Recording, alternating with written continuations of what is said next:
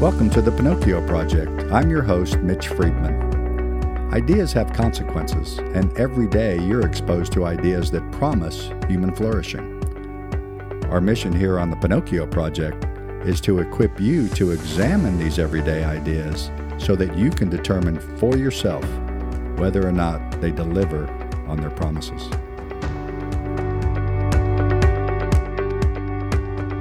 Welcome to the Pinocchio Project. This is your host, Mitch Friedman, joined by Jeff Olson.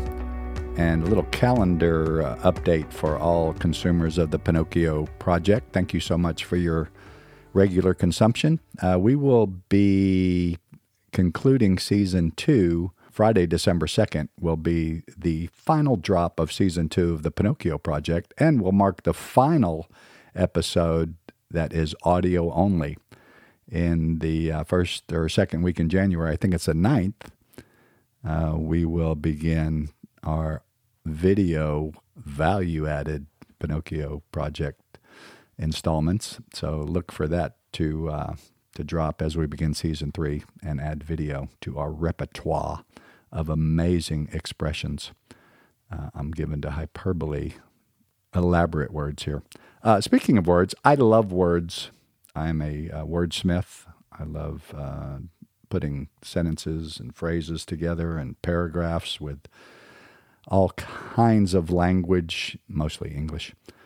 And uh, I think that I can trace my love for words and their meaning and their usage uh, back to my early days. Uh, it seems that I stumbled upon Reader's Digest every time I would go into a doctor's or dentist's office. And uh, then the typical uh, staple of reading material at that time, if you remember, you remember Boy's Life? Uh, that was always in the doctor's and dentist's office. I would flip through that. But then I would pick up a Reader's Digest and start thumbing through the Reader's Digest. And I was particularly drawn to a section called Anybody know? Anybody know? Anybody? Mm-hmm. It pays to increase your word power. And the purpose of this section, it pays to increase your word power, was to help you build a an adequate and even exceptional vocabulary. And the the arrangement for that section was on the first page of it, they would uh, give you a word and then give you three or four options, multiple choice, uh, defining that word, and you had to choose one. And then as you flip to the back page, uh, it would tell you the proper answer in definition for the word that was offered.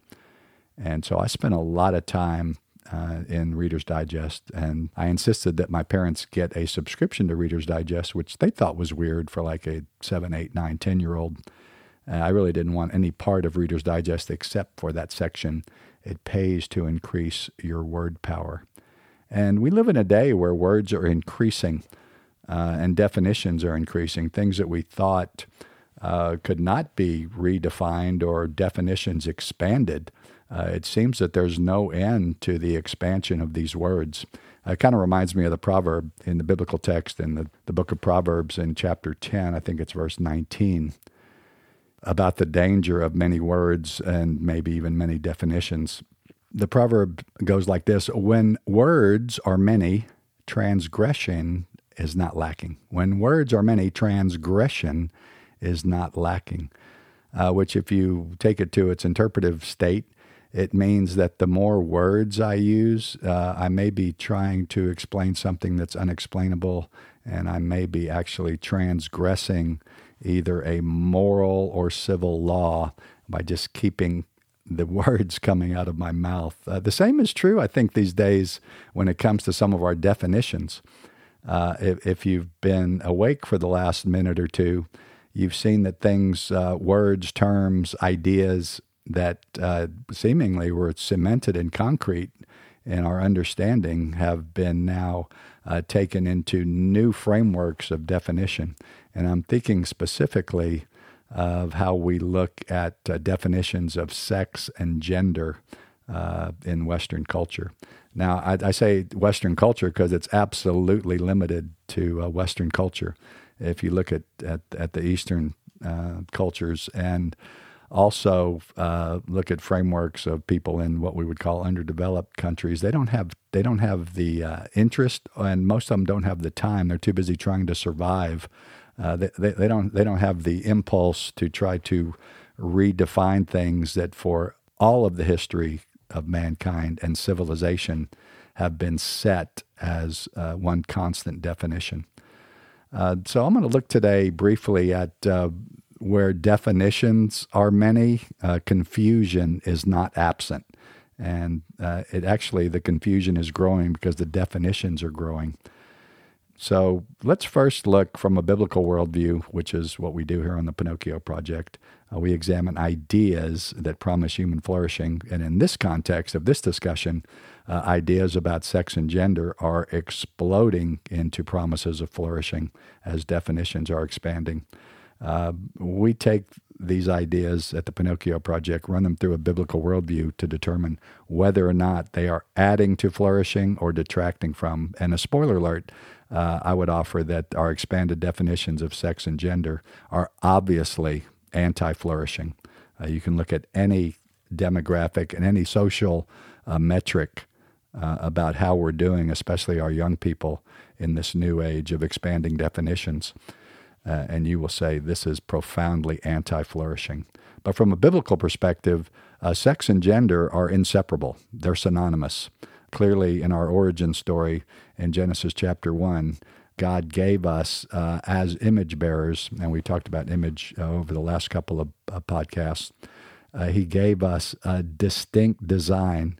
sex and gender are inseparable. If I am a man in my biology and my physiology, then I am a male in my gender. If I'm a female in my biology and physiology, then I am a woman in my gender. I am male and female, and that applies to both men and women, male and female.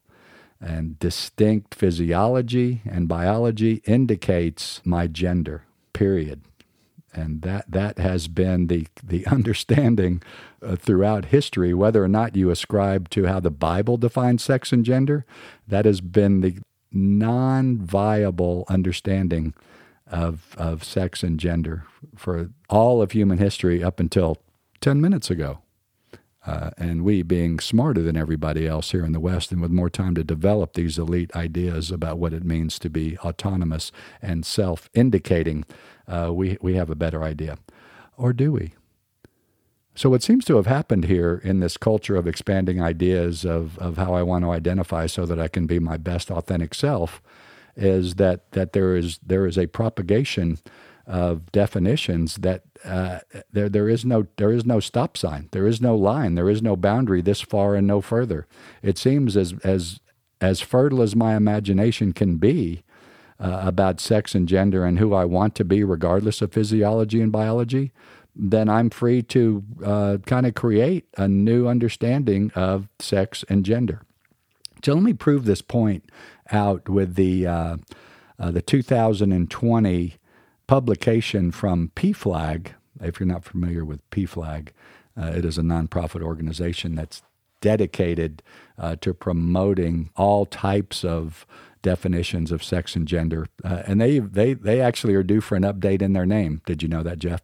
PFLAG actually means founded in 1973, which was really early in this framework of uh, how, to, how to define sex and gender. But in 1973, they were founded. Uh, PFLAG, PFLAG, uh, was the acronym for Parents, Families, and Friends of Lesbians and Gays.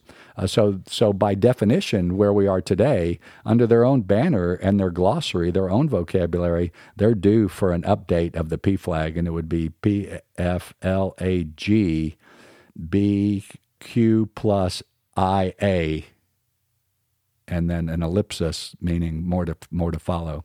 Now, before I go on, uh, I want to remind everybody that's a consumer of the Pinocchio Project that we are we are pro image of God, and we are anti ideas that enslave image bearers. We are pro everyone because everyone's made in the image of God and we want their flourishing. What we are against are the bad ideas enslaving them and dragging them from flourishing posture into degradation of the image of God in them.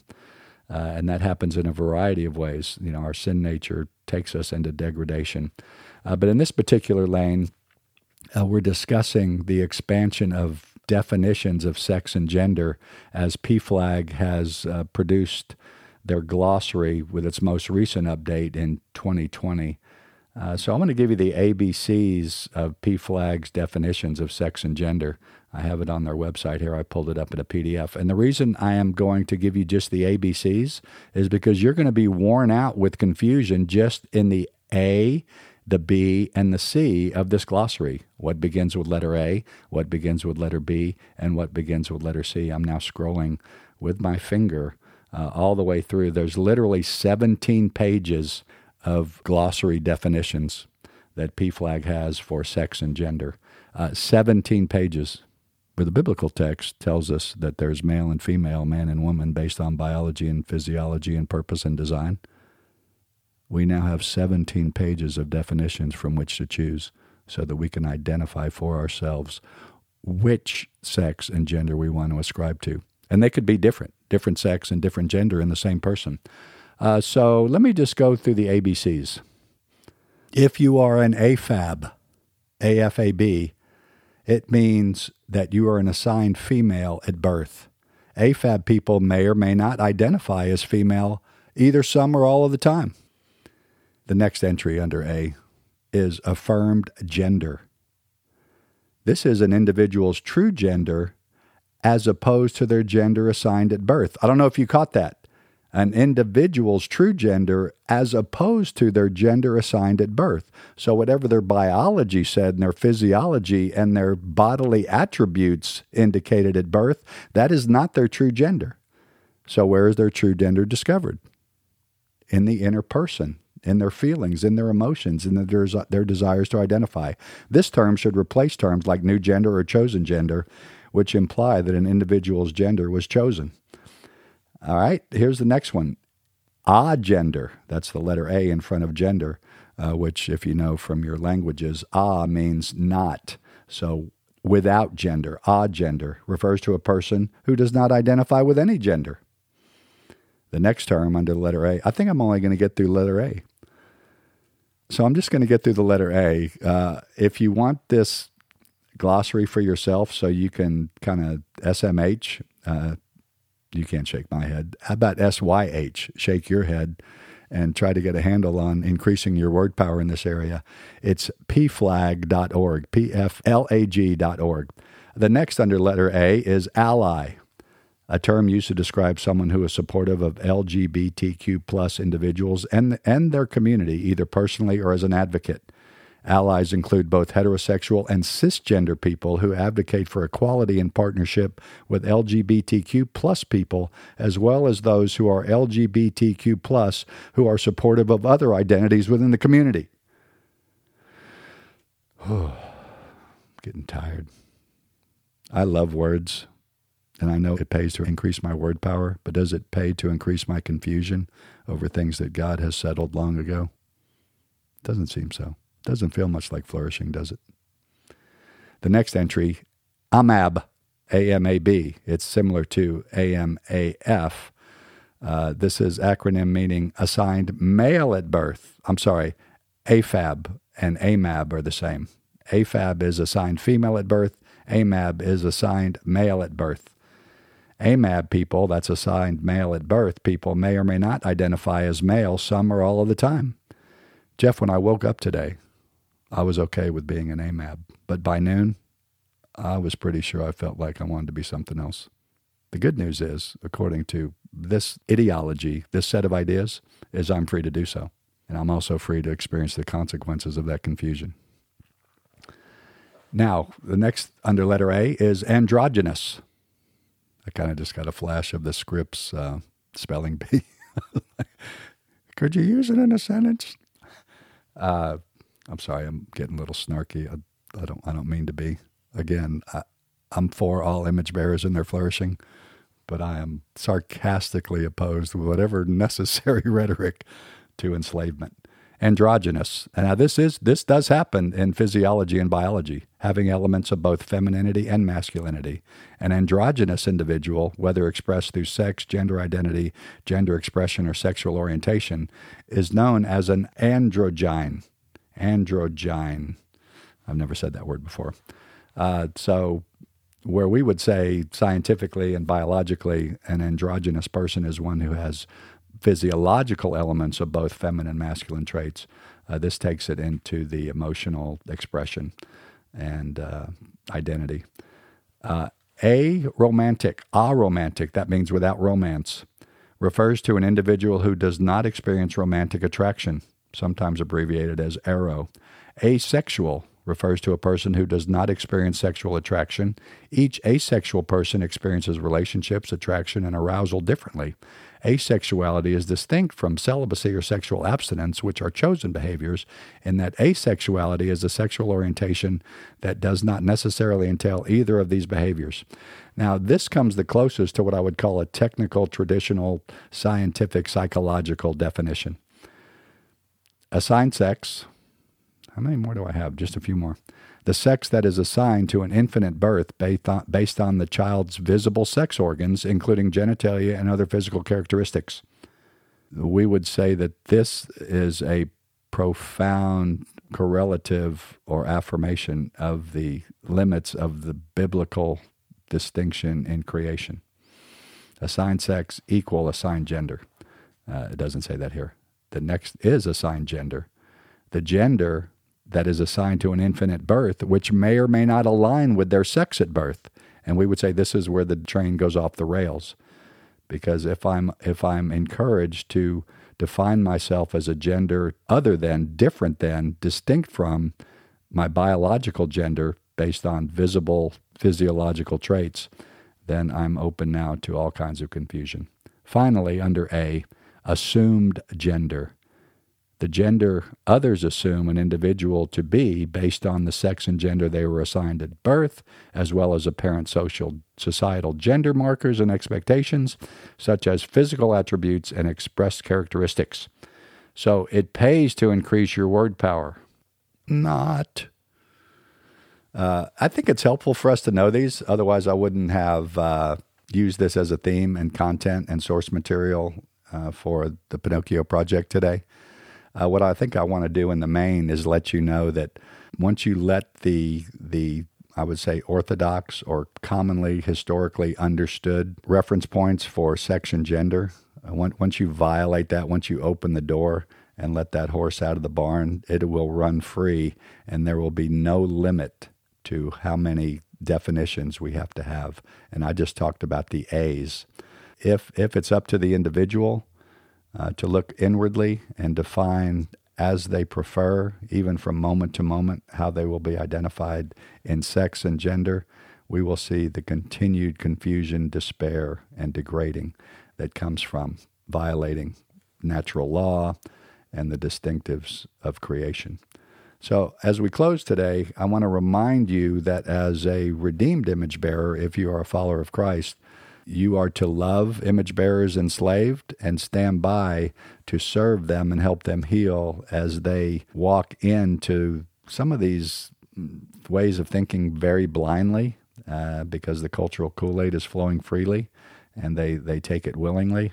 But I want you to be standing by to serve them in love and in truth to help them get back to the few words that are required, necessary, and life giving. Male and female, he created them. Distinct, image bearing, with beautiful responsibilities under God's authority.